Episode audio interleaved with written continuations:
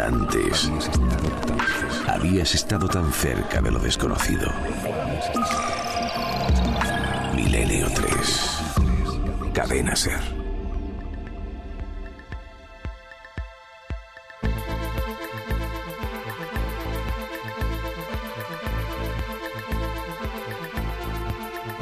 Tres y seis minutos, aquí estamos de nuevo, todo el equipo de Milenio 3, después de esta primera parte dedicada sobre todo a mm, personas excepcionales como Mónica Nieto, que mm, fue objeto de muchas pruebas científicas, incluso actas notariales, y al parecer, bueno, solventó con nota ese tipo de ejercicios imposibles para el común de los mortales.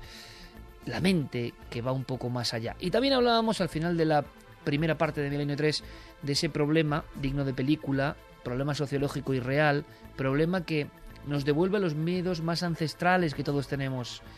Las arañas provocando problemas en Sevilla y generando auténtico pánico, ¿es así? Pero vamos a ver si podemos ayudar un poco. Estoy seguro que ya han llegado informaciones de personas que saben. Esto nos ha pillado mm, de última hora. Tenemos allí a nuestro amigo Guillermo León, que además tiene jardín.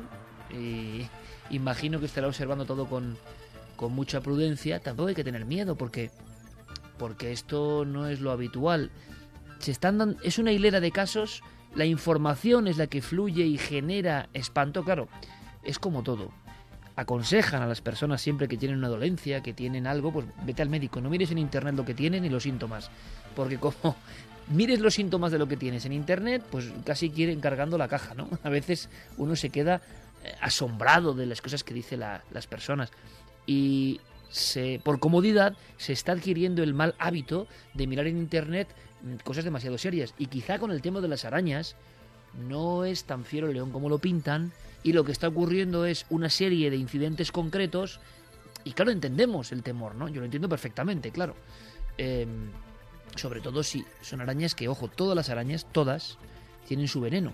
Lo que pasa es que algunos de sus venenos no tienen ningún poder, digamos, urticante o al ser humano en un organismo tan grande no nos causan ningún daño, pero son cazadoras, tienen ese veneno, su forma de sobrevivir, actúan contra otros bichos muy dañinos, mm, pero es verdad. Mm, que haya arañas que antes no había, es así, eso nos preocupa. Es lo que dirían algunos expertos en la fauna, mm, fauna invasora, como el famoso reportaje de Luis Miguel Domínguez en su día, fauna invasora, fauna que no está aquí y, que le hemos eh, importado. ¿no? Yo no sé, Carmen, si hay mensajes que puedan aclararnos un poco un sentido y el otro, ¿no? El miedo sociológico a una cosa tan pequeñita pero que ahí nos damos cuenta, ¿no? De que no somos tan, tan poderosos ni controlamos todo como queremos. La naturaleza de, repente nos trae estas sorpresas desagradables. Y por otro lado, si hay personas que pueden, por favor, darnos un poco de calma, consejo, decir que no es para tanto, no lo sé, que, que está llegando. Pues estoy un poco que me pica todo como a gran parte de, los oyentes. Sí, aquí estamos todos rascándonos todos, vamos, de Fermín, Noel, Santi, todos, todos, todos. Es que además es que están poniendo fotografías de arañas que se han encontrado en sus propias casas y hay algunas que a mí me parecen muy chungas, no sé si serán las de Rincón o no, pero, de esas así bastante gordas. No, precisamente la de Rincón es que no es muy gorda, es muy pequeñita. No, no, sí, pequeñitas son, pero que tienen el cuerpo dividido en dos y Sí, esas sí, esas sí son las de pues Rincón. Eso, sí, sí, sí, sí. Pues sí, están llegando de, gran parte de, sobre todo Andalucía. están llegando a Andalucía, ¿eh? Sí, posible reclusa parda del Mediterráneo, eh, o la ETA, no sabe cuál es, y la, los ósceles. Dice que bastante grande en Granada y nos pone la foto. Y... Eh, son todas de un color pardo rojizo, ¿no? Esta, esta que pone Tomás es parda. Luego nos han mandado otras rojizas. Cocotero dice, oye, hace años estuvimos donde vivía en la Comunidad de Madrid tarántulas pardas, no venenosas, pero enormes. Sí, pero es que, por ejemplo, es como, yo creo que en el fondo esto es una enseñanza de lo poco que sabemos, ¿no? Estamos urbanizando territorios de campo, eh, en las ciudades también, por supuesto, hay miles y miles de arañas. Creo que la araña es el animal que más número hay en la naturaleza. Creo que es la especie que más número hay en la naturaleza, más que cualquier otro ser, ¿no? ¿Más que las cucarachas? Más que cucarachas, más que mosquitos, más que abejas, más que... Pero Yo eso lo he escuchado alguna vez. No sé si son leyendas urbanas. También existe la de que nunca estamos más lejos de dos metros de una araña. En cualquier circunstancia, nunca estamos más lejos de dos metros. cinco arañas, ¿no? Sí, sí. O sea, es decir, claro, eso será científicamente, es una estadística, ¿no? Pero el asunto con la araña es que yo creo que no hay que demonizarla tampoco. Yo he tenido fobia a las arañas durante muchos años, tú lo sabes. Tuve una mm. experiencia de eso que he contado también 20.000 veces y ya se me pasó con una tarántula en las manos. Pero estas arañas eh, y yo he recogido muchas arañas en casa, o algunas arañas, tampoco muchas, porque no, hay muchas tampoco. No hay muchas, no, no, tres o cuatro, ¿no? Parece que vivimos eh, en, la selva, en la selva, en la selva. En Y las he sacado con la mano y no pasa absolutamente nada. Ahora, también cuidado, eh, sacarlas con la mano, si luego alguna pica y te puede dar un problema, y por favor no hagáis caso muchas veces porque lo sabemos en internet, buscas determinado tipo de araña y se mezclan con imágenes de brazos necrosados, de brazos amputados, uno no sabe de dónde viene eso, en fin, lo que pasa en internet, ¿no? Que llegan las noticias a todos los periódicos y luego indagas de verdad y muchas no hay nada. Pues un llamamiento también a la calma. Eh, pero sigamos, ¿qué, está contando? O sea, están llegando sobre todo a Andalucía, pero demás partes de España, ¿no? Mm, no, Andalucía, no, ¿eh? no nos lo dicen, sobre todo Andalucía. Sí, Oriana nos mandaba también otra araña bastante potente. Yo creo que esta no es a la que nos referimos hoy, pero eh, con unas patas largas, más gruesas de las normales. Y dice que se la encontraron en un almacén de un familiar que estaba en una caja. Nos han mandado también, eh, a ver si encuentro el mensaje, de un chico que se ha encontrado ya dos en su cama. Sí, nos ¿Grandes? mandado la fotografía. No son grandes, es que no son grandes. Pero son, son araña parda. Parecen, parecen. Se estarán habituando a las casas, por ejemplo. En, yo he contado una anécdota que no puedo repetir aquí, eh, pero tú te acuerdas en Santiago de Chile. Sí. Eh, estábamos en un hotel maravilloso allí, en un rascacielos, en Santiago de Chile, un lugar maravilloso, y yo leía en la prensa que en Santiago de Chile, y especialmente en el baño, y cuando la gente hacía eh, sus cosas en el baño, era cuando la araña de rincón de Chile, que es así, que es delicada, atacaba. Atacaba ¿por qué? No porque querer atacar, sino porque alguien, sentándose en el baño o lo que sea, pues, pues la movía o, y entonces la, araña se sentía... O sea, se repite la escena típica de la aracnofobia, pero, pero con esta araña de rincón. Entonces sí que es sorprendente que se estén adaptando, porque ojo, tarántula española siempre ha habido. Extremadura, Almería, eh, Canarias, tarántula española, araña lobo española. Lo que pasa que nos hemos convertido en urbanitas que no tenemos ni idea de lo que hay. O sea, araña lobo y el escorial. O sea, la hay. Lo que pasa es que normal es que tampoco te topes con ella, ¿no? Pero existe esa fauna. Nos creemos que vivimos en un mundo donde está el centro comercial y, y los animales salen por la tele, ¿no? Pero están ahí. Ahora, que esta araña parda no sea de siempre de España y se esté adaptando a nuestras eh, cuestiones climáticas, a mí es lo que me sorprende, ¿no? Sí, es que es fácil de que, de que se adapte y no solo eso, sino que decían que incluso está llegando al norte de Europa, es decir, y la, la zona por la que ha entrado es por España, o sea que, que está llegando y está además eh, pues haciéndose al clima. Em, podríamos identificarla, claro, es muy difícil. Yo quiero que nuestro público acuda al Twitter de Nave del Misterio o al Facebook de Nave del Misterio eh, lo compartimos con el Facebook de Cuarto Milenio o ikerjiménez.com o nadelmisterio.com. Digo todo esto porque es verdad que esta noche tanto Diego como Guillermo, nuestro capitán en la nave digital, estarán volcando todas estas informaciones gráficas en tiempo real y eso es un, mm. material interesante, ¿no? Y es compartirlo con la radio. Pero, eh, claro, ¿cómo saber cómo es esta araña? Pues pues Javi, yo no sé si se puede hacer un retrato robot pequeñito para que más o menos lo entendamos y tampoco pongamos el grito en el cielo, ¿no? Pero Sí, es una araña de unos, como decía antes, unos 4 milímetros a 30 milímetros, dependiendo de si es hembra también. Eh, tiene un abdomen bastante pronunciado, un abdomen bastante gordo, eh, que es como lo más visible. Tiene como forma de, lágrimas, si pudiéramos imaginarnos, ¿no? Pegada a la cabeza. Y lo que la hace más característica es que en ese color pardo que tiene en todo el cuerpo, pues precisamente en la cabeza, de detrás de la cabeza, sale un dibujo como mucho más oscuro de color negro que asemeja a la figura de un violín.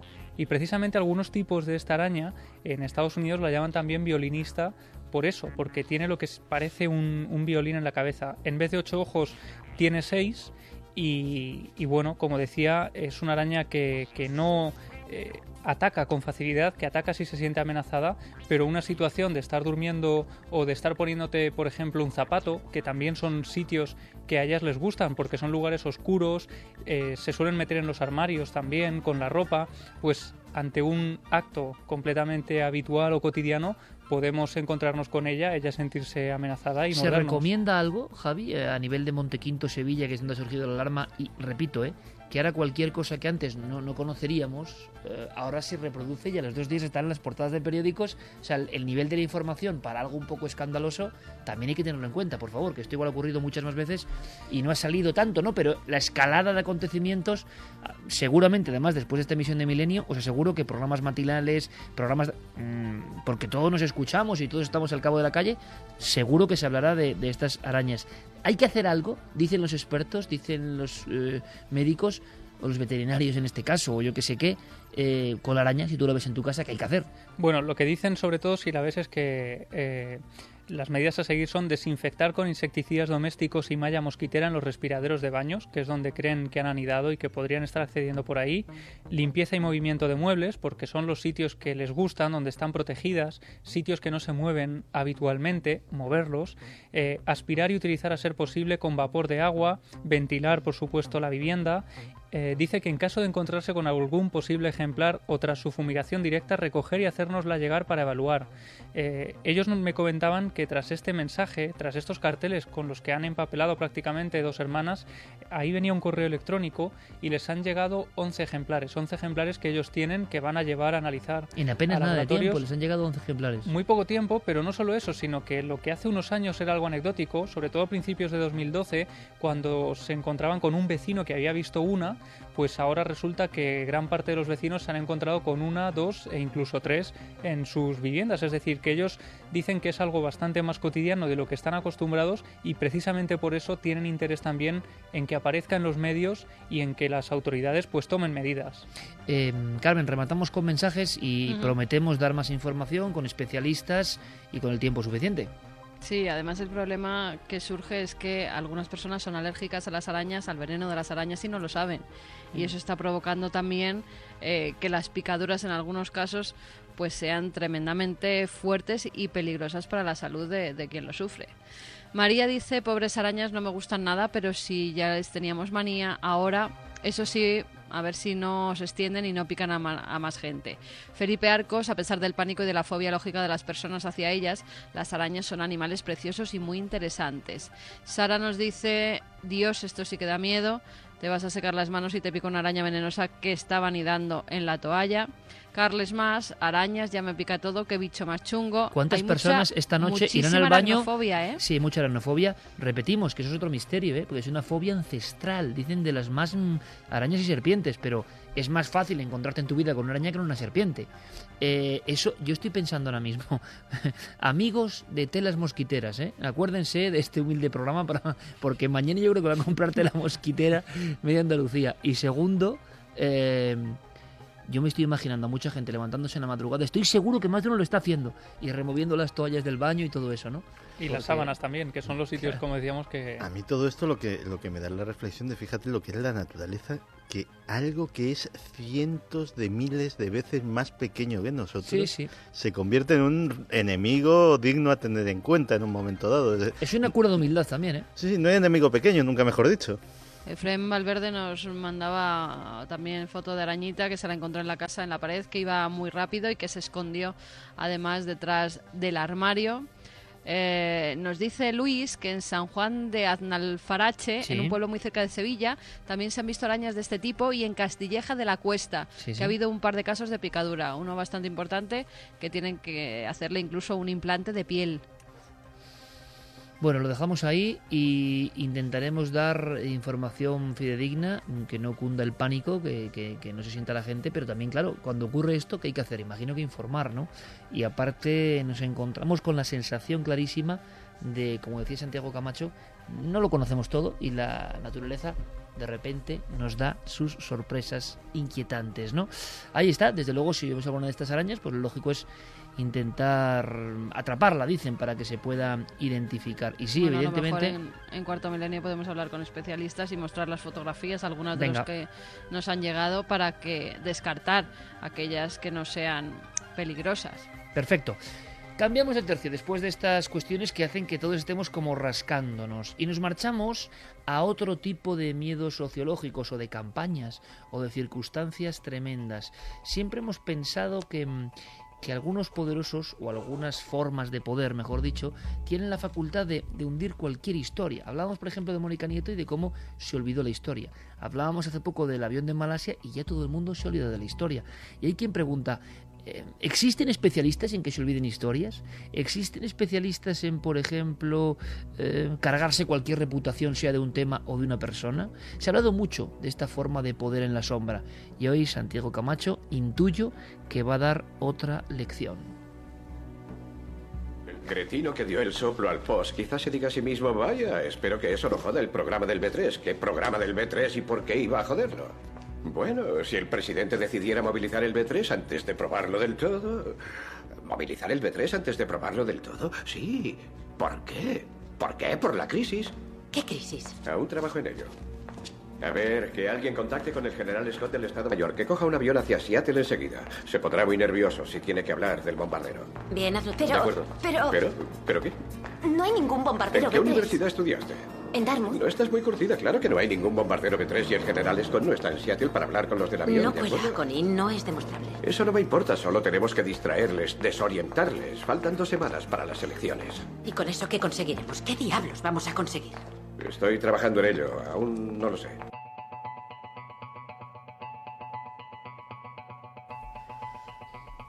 La escena que hemos escuchado pertenece a una genial película que le recomiendo a todo el mundo, La Cortina de Humo, cuyo título original era Wag the Dog, que eh, era una cosa bastante intraducible que vendría a ser como meneando al perro. Eh, el título venía de una frase que se dice en la película, en la cual se afirma que lo normal es que el perro menee la cola. Lo que es extraño es que en un momento dado la cola menea al perro, pues que el trabajo de cierta gente dentro de los servicios de inteligencia es precisamente ese, que la cola, que una parte muy pequeña, menea al perro que es toda la sociedad. Pues bien, hace, hace unos días, a veces los árboles no nos dejan ver el bosque, nos asombrábamos con una noticia, y de hecho la recogemos aquí mismo, que era que en los papeles, en los documentos filtrados por Edward Snowden, eh, habían aparecido fotografías de ovnis. Y todos empezamos a decir, ¡hala! Fotografías de ovnis, qué revelador, qué tal. Y sin embargo, nos quedamos en esa anécdota y no reparamos en la importancia del documento en el que habían aparecido esas fotografías.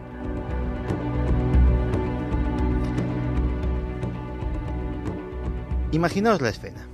Una sala, una sala de reuniones en el que hay eh, unas 20 personas, 20 jovencitos recién salidos de las mejores universidades británicas y un profesor que eh, pone un PowerPoint, que pone una, una serie de diapositivas en una pantalla. La primera de ellas tiene el título El arte del engaño, entrenamiento para una nueva generación de operaciones encubiertas online. Ese documento, ese PowerPoint, es donde aparecieron esas fotografías y del contenido de ese PowerPoint es de lo que vamos a hablar esta noche. El documento pertenece al CGHQ, que es el equivalente británico a la NSA, a la Agencia de Seguridad Nacional. Es una agencia de espionaje que se dedica sobre todo al control y la manipulación de las telecomunicaciones.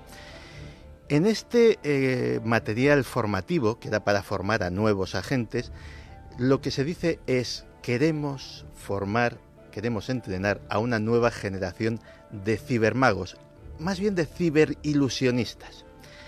Se trata de controlar toda la opinión online, de destruir reputaciones, de elevar a personas o de tirar a otras, de hacer que compañías crezcan y que otras se arruinen.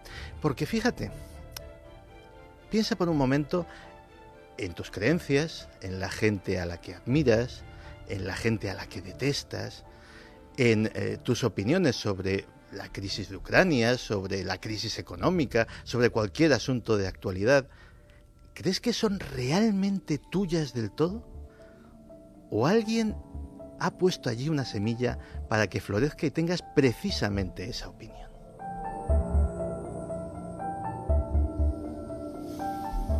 Uno de los ejemplos que se pone es el de Anonymous. Anonymous parece ser que eh, el ciberactivismo de Anonymous eh, en esta gente ha generado una seria inquietud. ¿Qué se recomienda? Se recomienda, por ejemplo, hacer que Anonymous produzca ataques que sean impopulares. Por supuesto no los ha hecho Anonymous, pero como la base de Anonymous es el anonimato, ¿quién te dice que no? Así que vamos a estropear un servicio público o a interrumpir una retransmisión que esté siguiendo todo el mundo. Vamos a hacer algo que sea realmente impopular para que el prestigio de Anonymous quede para siempre mancillado. Otro ejemplo que se pone pues, es el de lo que denominan las trampas de miel. El nombre es precioso. ¿Qué son las trampas de miel? Las trampas de miel es eh, colocar a la gente que se quiere eh, controlar o cuya reputación se quiere anular en situaciones comprometidas usando el sexo como cebo.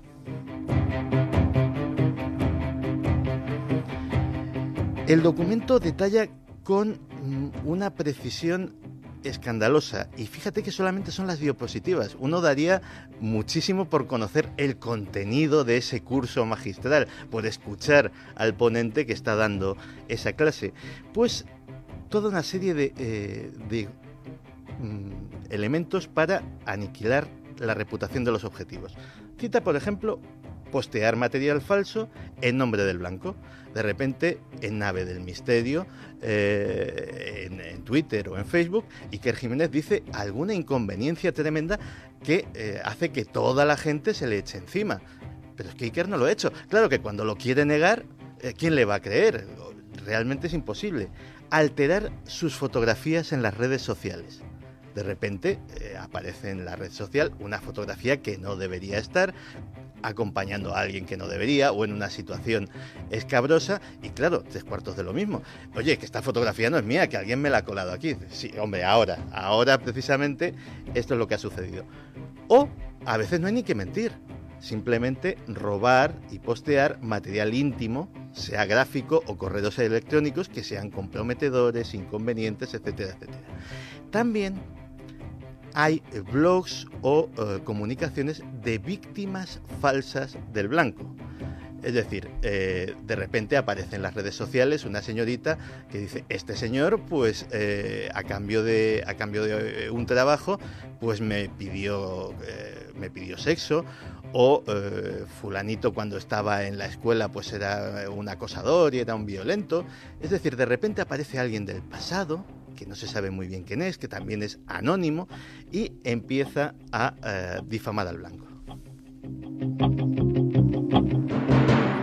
Ahora mismo Fermín y Noel están mirando muy fijamente a Santiago, nosotros también, porque estamos siendo conscientes en este preciso instante de que esto es una nueva forma de poder, de manejo, manejo de las marionetas, y yo creo que todos nos hemos sentido igual de vulnerables. Cualquiera puede hacer este tipo de operaciones con nosotros y luego ver cómo desmadejas el escándalo inmediato.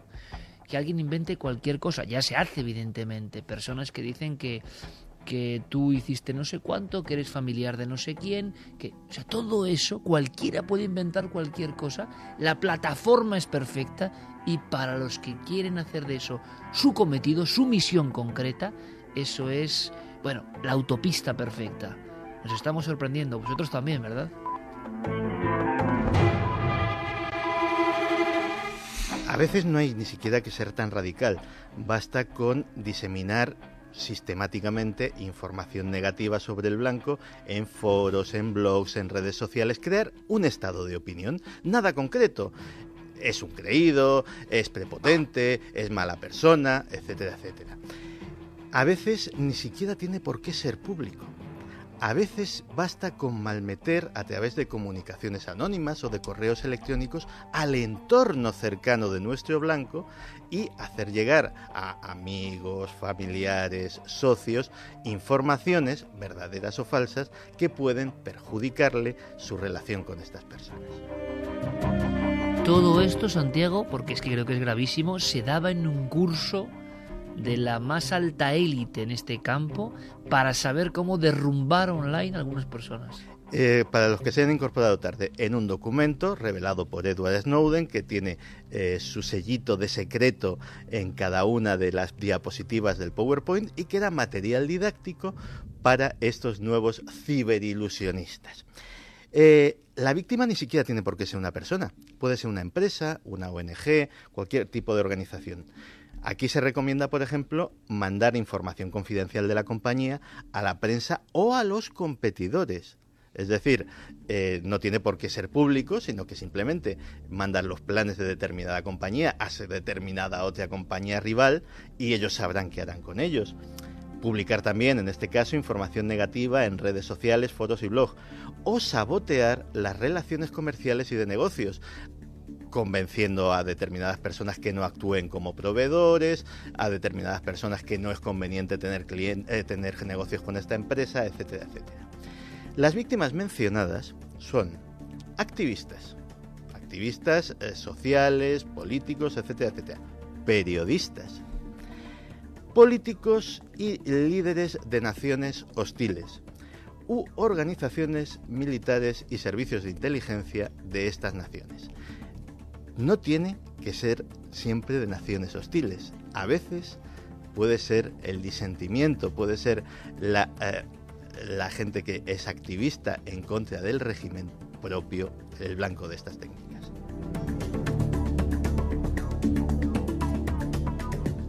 Otro de los temas fascinantes de este PowerPoint es el currículum, es eh, eh, el área de cosas que se van a impartir en este curso se dan conocimientos de sociología, antropología, psicología social, historia, economía, ciencias políticas y redes sociales. Todo ello encaminado a una sola cosa, manipular la opinión pública.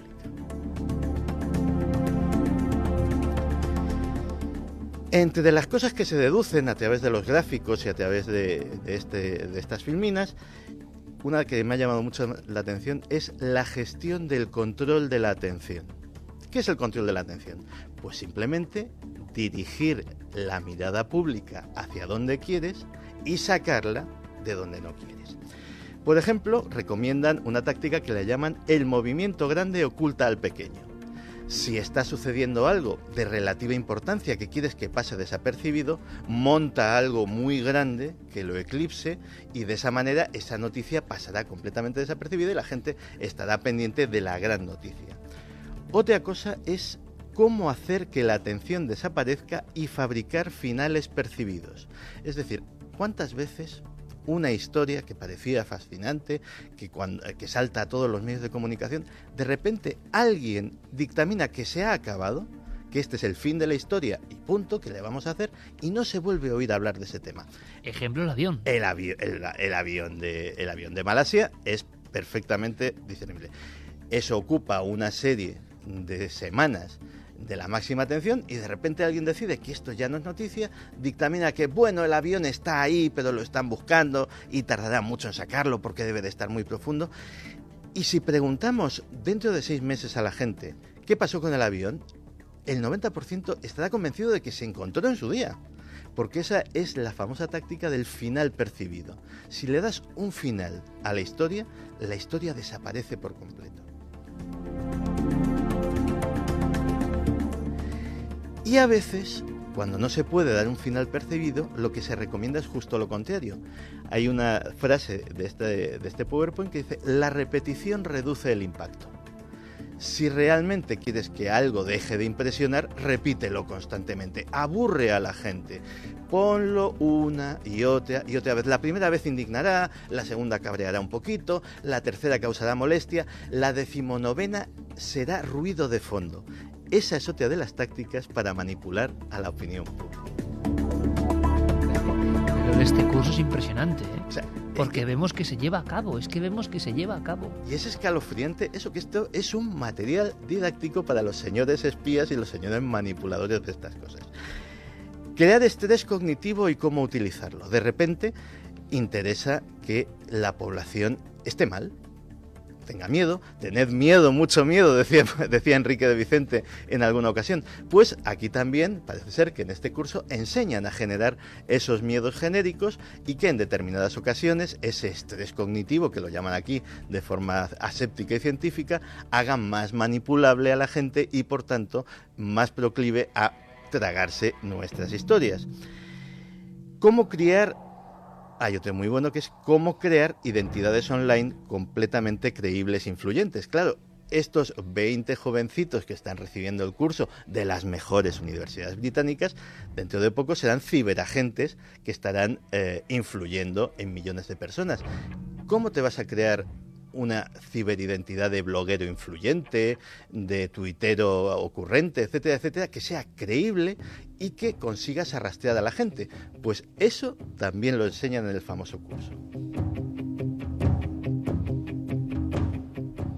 Yo creo que tú estás en ese curso también, ¿no? Yo creo que Santiago está apuntado seguro, ¿no? Ojalá, ojalá, porque sería, sería muy revelador. La última reflexión que me hago es, nos lleva al principio. Es, ¿qué hacían las fotografías de los ovnis allí. Porque todo esto empezó así. ¿Qué hacían esas tres fotografías de tres casos ovni? Que curiosamente son tres fotografías falsas. Son tres fotografías, una de ellas falsificada, una de ellas malinterpretada, etcétera, etcétera, de tres casos muy conocidos que fueron los tres refutados, pero ¿qué hacían ocupando casi un 10% de, de esas diapositivas del PowerPoint? ¿Acaso es un buen ejemplo lo que se ha hecho con el fenómeno ovni? ¿Acaso pongamos esos 20 minutos que se tardaron en pasar esas tres diapositivas, sirvieron para ilustrar muy bien a ese instructor diciendo, fíjate lo que hicimos con los ovnis, fíjate lo que hemos hecho que la gente crea y lo que la gente deje de creer, fíjate a dónde hemos hecho que la gente mire y las cosas que hemos hecho que deje de mirar.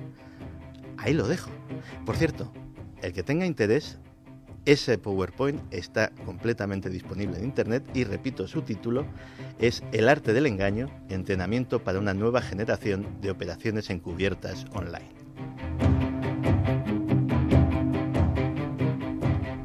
Aquí nos quedamos sin palabras porque todo esto nos suena y todo esto parece muy probable y todo esto es el mundo cambiante que también es más sencillo evidentemente no solo para nosotros, ¿no?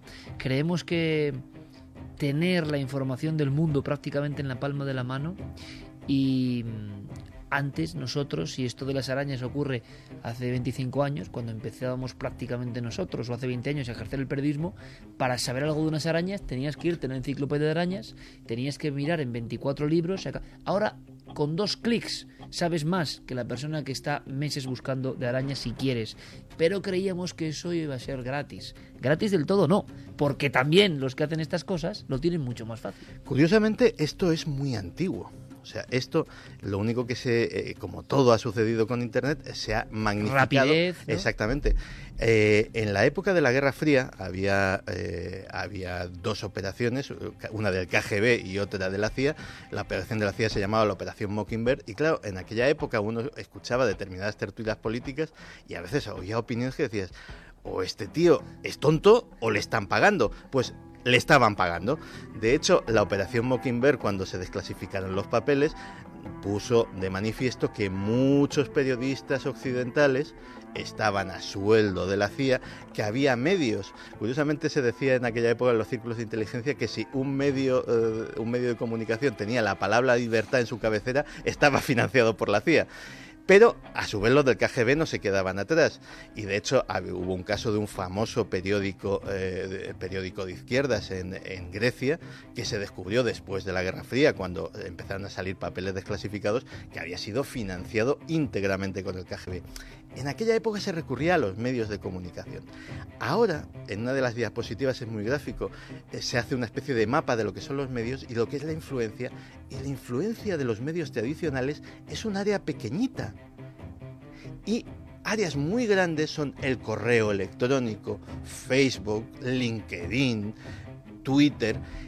Y entonces eh, lo que me imagino que estaba diciendo el, orador bien, con esa diapositiva es, antes nos fijábamos en este trocito. Este trocito lo era todo, pero ahora es un trocito muy pequeño. Tenemos que controlar el pastel grande. Pues bien, eso precisamente es de lo que trataba esto. Impresionante, una lección más. Hemos hecho de comunicadores, de correa de transmisión, de un curso para élites, élites que nos manejan, o por lo menos llevan un tiempo, un tiempo pretendiendo manejarnos. Vamos a cambiar radicalmente de rumbo, nos marchamos a México. México nos espera, pero no para hablar de algún hallazgo arqueológico, de algún rostro pétreo que conecta directamente con tiempos remotos y ancestrales, no.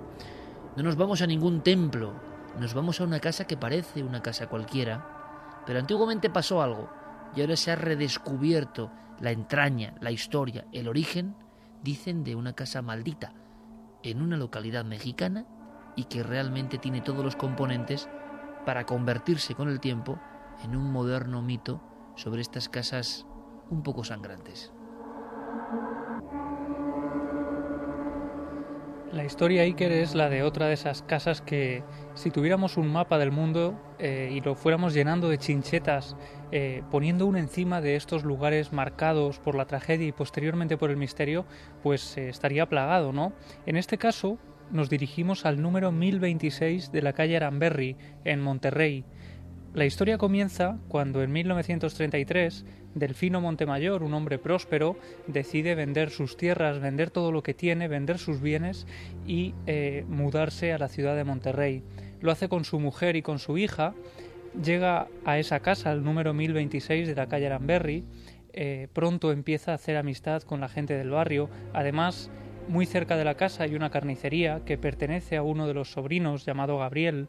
Y pronto empieza a correr por la localidad que esta familia es una familia de bien, que es una familia próspera, que tienen bastante dinero y que en ese momento podría ser factible asaltar la casa y quedarse con una parte del dinero que esta familia llevaba consigo. Es entonces cuando entran en el juego Gabriel, ese sobrino de esta familia, junto a cuatro personas que eran los carniceros que vivían cerca de la casa de esta calle Aranberry. Ellos deciden dar un salto, asaltar la casa aprovechando el momento en el que el padre de la familia se encuentra fuera trabajando y intentar entonces llevarse todo lo que tienen en ese domicilio. Así que la mañana del 5 de abril de 1933, Delfinio Montemayor se despide de su mujer muy temprano, parte a trabajar, también se despide de su hija, de Florinda, que tiene 19 años, ella está todavía dormida y no sabe que esa mañana sería el último momento en que los vería con vida.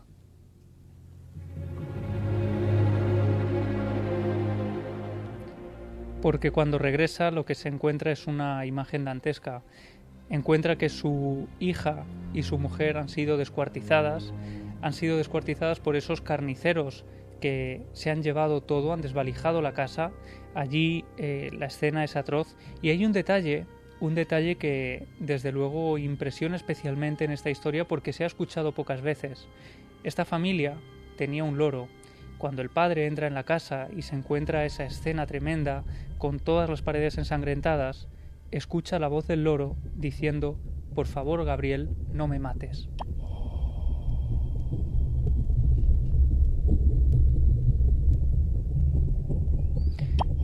Hemos hablado con Antonio Guerrero, cronista de Monterrey, en México, contándonos un poco más de cómo es la investigación y las primeras pistas para llegar a estos asesinos. Un crimen terrible. Eh, eran carniceros, nada más imagínate. Las degollaron, desollaron. No, no, no. Entonces, el señor se da cuenta de la muerte de las muchachas, de la hija y de la esposa, cuando regresa a las 6, 7 de la tarde, entonces llaman a la policía. Entonces hubo dos pistas que guiaron a la solución del crimen. Una de ellas, de que tenían un perico y que el perico oyó o se grabó las palabras de la señora cuando gritaba, Gabriel, diles que no me mate, porque el, sobrino de la, de la señora se llamaba Gabriel.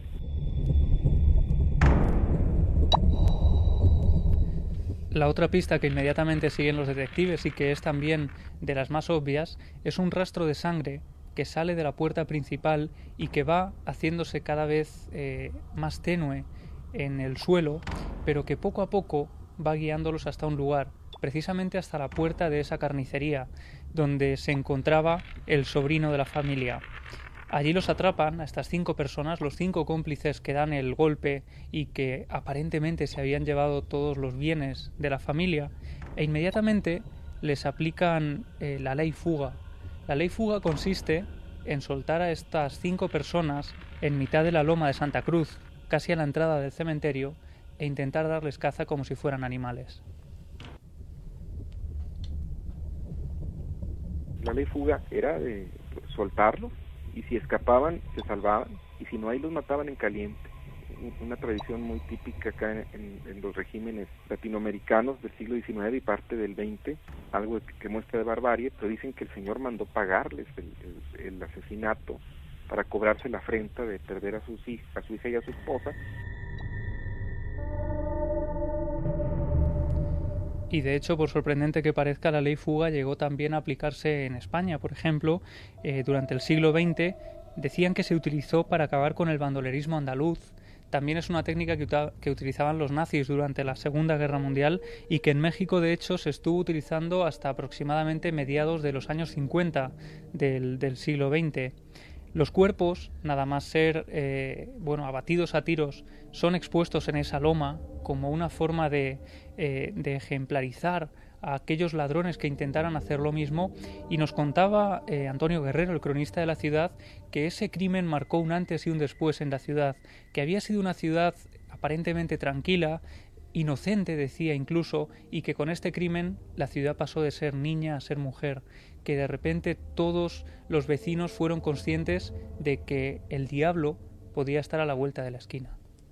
Las novelas propiciaron la visita a la casa abandonada y empezaron a, oír psicofonías de un perico, o, parece ser que es un perico que te está gritando, Gabriel, diles que no me maten.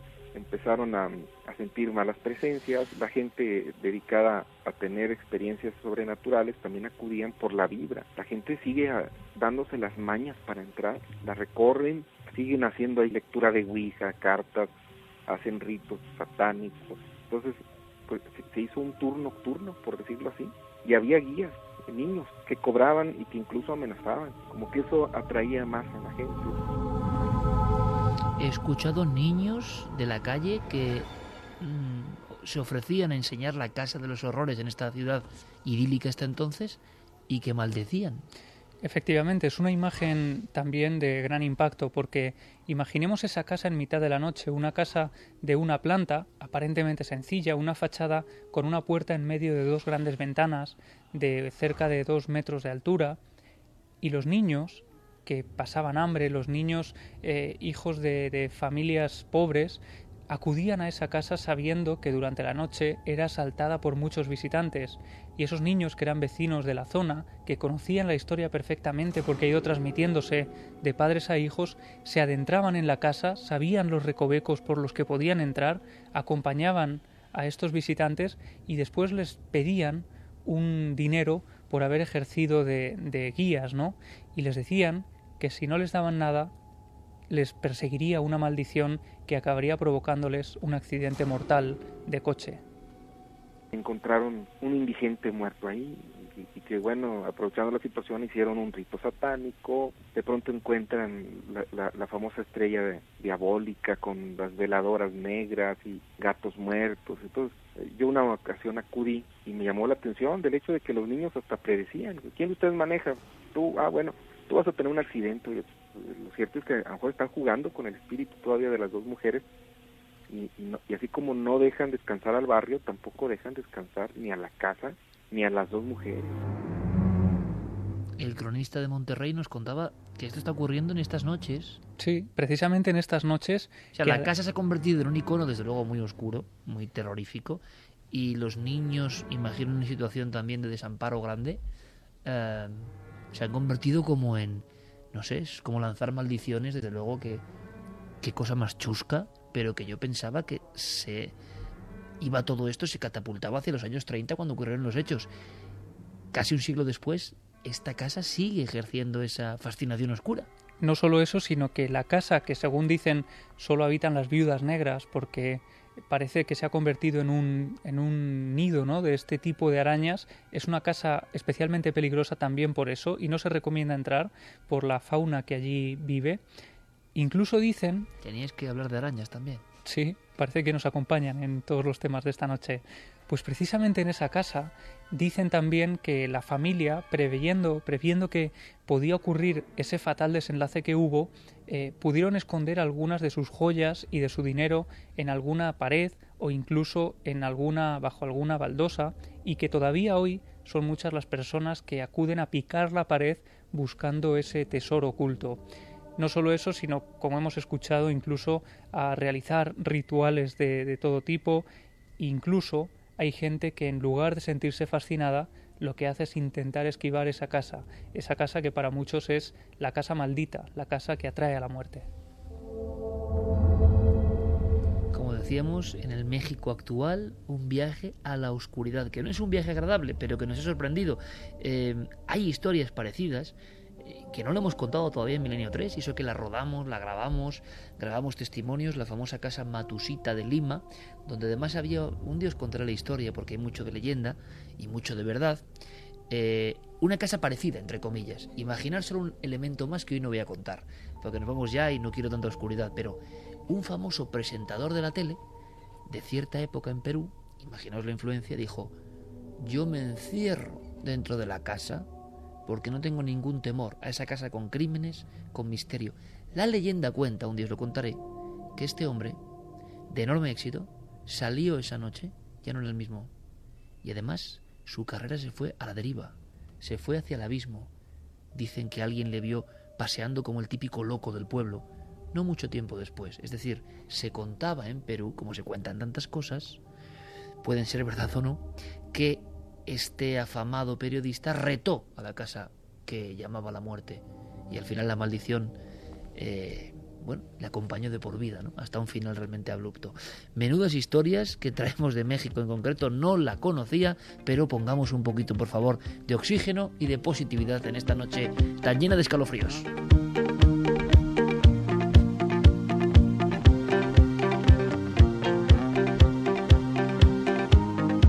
Esta música un poco de, cambio y de giro, ¿verdad Carmen? un poco de cambio porque hay nuevas vidas, nuevos milenarios y como todos los sábados nuestras bendiciones milenarias. Víctor José Sánchez, hoy día 10 han nacido dos pequeños seguidores de la nave del misterio, Carmen y Víctor. Y nos gustaría recibir las bendiciones milenarias para este par de fierecillas. Un abrazo y gracias por todos estos años de noches sin dormir. Eso va ya dentro de la, de la propia música, ¿eh? Por supuesto, nos encanta recibir noticias, sobre todo cuando, cuando Javier Pérez Campo nos pone los pelos de punta. Bueno, primero Santiago, con lo que ha contado de la manipulación, y luego Javier nos cuenta cosas tan absurdas que en el fondo esa bestialidad de la, que, de la que somos conscientes de vez en cuando en España, por ejemplo, hace bien poco, ¿no? Con accidentes terribles, esa animalidad, esa bestialidad de algunos, pues te das cuenta de que existe, que descuartizando a personas, ¿no? dices, esto es terrible y esto ocurre, entonces nos gusta mucho pasar de ese lado oscuro a este lado luminoso que por ser menos noticiable no es menos importante, ¿no? Pues sí. Jorge nos decía, hola a todos, el jueves el pequeño John se subió a la nave del misterio de la vida. Hoy deberíamos estar ya en casa con Carlota, su hermanita, que el martes hace cinco años, que es milenaria, pero John tiene que coger un poquito de peso y esta noche os escuchamos desde el hospital. Así que os pediría por favor que le enviarais una de vuestras bendiciones para que tanto él como su madre Cristina lo siguieran haciendo igual de bien que hasta ahora y podamos mañana reunirnos toda la familia. Un fuerte abrazo a todos los milenarios. Bueno, vamos a dejar a Clara, que sé que le gusta mucho esto, un niñito ahí en una en una incubadora, ¿no? Estas, estas cosas que seguro que van a salir fenomenalmente, que la energía es máxima y positiva, pero que sus padres quieren, bueno, pues que miles de personas, que es lo que pasa con los milenarios, pues piensen en esa clave y creemos que el pensamiento, y hemos hablado hoy de eso, ejerce una fuerza.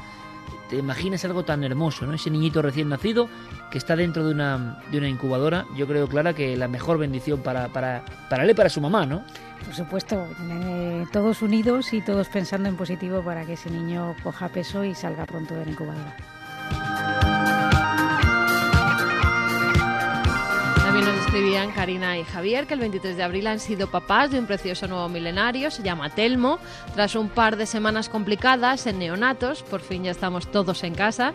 Después del susto que nos llevamos, podéis imaginar que pedimos vuestra bendición para el pequeñajo, que nunca viene mal y ya se duerme con vuestras emisiones y podcast. Muchas gracias por todos estos años de inmejorable compañía. Besos a todos desde Galicia. Nos encanta recibir estas noticias, bendiciones milenarias y cósmicas. Rosario de Granada nos pide también la bendición milenaria para su amiga Ana y para su bebé Nerea, que ha nacido hoy. Y coincide además con el eh? cumpleaños de la mamá. ¿Cómo el niño y la mamá eh, el mismo día. Menuda señal. Eso no sé si tiene alguna interpretación astrológica, que yo no sé de eso, pero, pero vaya carambola, ¿no? Seguro que no es casualidad. Dice que han pasado una mala racha y se merecen lo mejor, que empiece hoy una nueva etapa. Muchas gracias.